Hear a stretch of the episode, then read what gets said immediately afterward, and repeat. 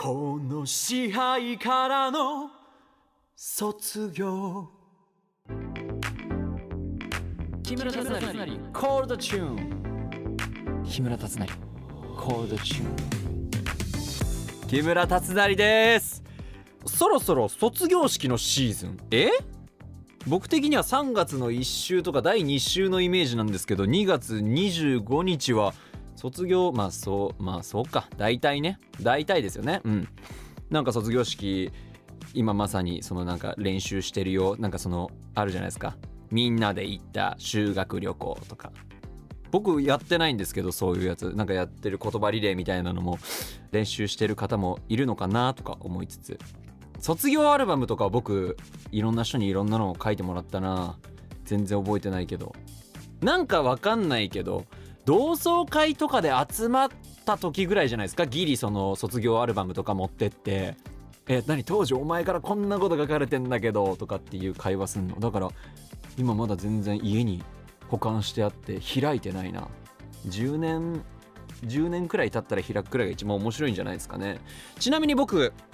えー、高校がブレザーで中学校が学ランだったんですけどもそりゃもう学ラン時はもう全部持ってかれましたよ。それは今ブース外ではフォーって聞こえてますけど。いや持ってかれましたよ。あの後輩に「達成さんください」って言われて。いやなんかちょっと鼻の下伸ばしながらも卒業するちょっとかっこいい風吹かせながら「おいやるよ」って言ってえ私もください私もくださいえってなって、まごめんねもう第2はないんだけど第1でよかったらとか第3でよかったらっていうので全部なくなったイメージありますね。でもね高校はやっぱブレザーだったから第2ボタンもクソもなかったから。でもボタン持ってかれましたね高校の時も。でもなんかそのそういう交換で言うと中学校の時とかはその卒業式じゃないですけど運動会とかの時につける鉢巻きをその好きな子と交換するみたいな。だからクラス違いのにあいつ違う色の鉢巻きの色持ってんなみたいなのは全然ありましたけどね。はいいろいろお話ししましたが卒業式を迎えるリスナーのあなたご卒業おめでとうございます。第8回目の配信ハピネスこと木村達成のコールドチューン最後までお付き合いください。ハッシュタグたつなりコールでつぶやいていただけると嬉しいです。たつなりが漢字でコールがカタカナです。木村達成コールドチューン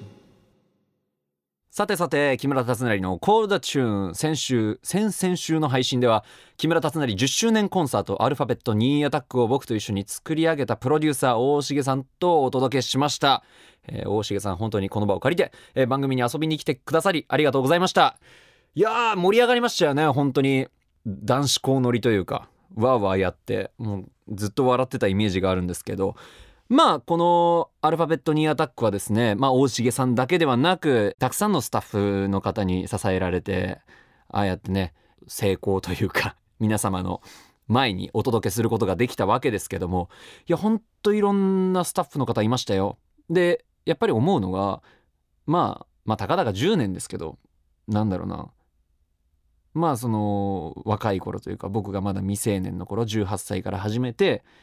その時はまだまだ全然一緒に仕事してくださる方というかっていうのはもちろん年上の方が多くてですね。でもだんだんこう10年目を迎えましてアルファベットニアタックっていうそのコンサートを作り上げるにあたって周りが自分より年下ってことが珍しくなくなってきたというかうん。なんかかっこつけたいよねそういう時って。だからなんだろうもう絶対失敗できないしそれこそねテニミュを見てました木村さんのっていうのを言ってくださった方も中にはスタッフの中にいたんでいやもうぶちかましてやるしかないっしょっていう思いを強く持ちながら、えー、コンサート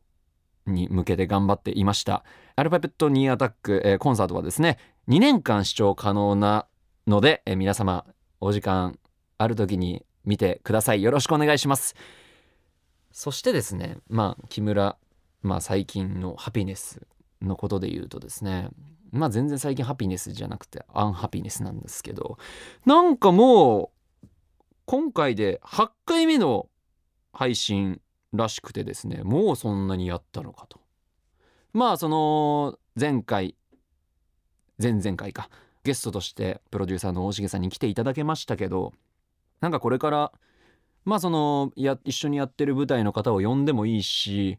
それこそもう初めましてのくだりを作っても面白いと思うしそれで言うと、えー今東京 FM さんで収録させていただいてるんですけどもその中でそのなんだろうなコラボとかも全然面白いと思いますしなんかあとは番組グッズとかも作ったらいいんじゃないですかっていうお便りもいいてるんですけどそうですね最近はそれこそ稽古帰りで収録しているので割とこう稽古着というか、えーま、パーカー多めな形になっていますが皆様はどういうタイプのパーカーが好きですかね？それこそジップ前がジップタイプかそれともプルオーバーか。僕はプルオーバー派なんですよね。なんか前にそのチャックがあるとなんか気になって仕方がないというか。うん。あとはなんかこうパーカーって綺麗に着るというよりはまあスウェットの一種じゃないですか。だからどっちかというとこうまあ汚く着るっていうのも難しいですけど割と雑に扱って 着てますね。まあ稽古の時はもうほぼプルオーバーで稽古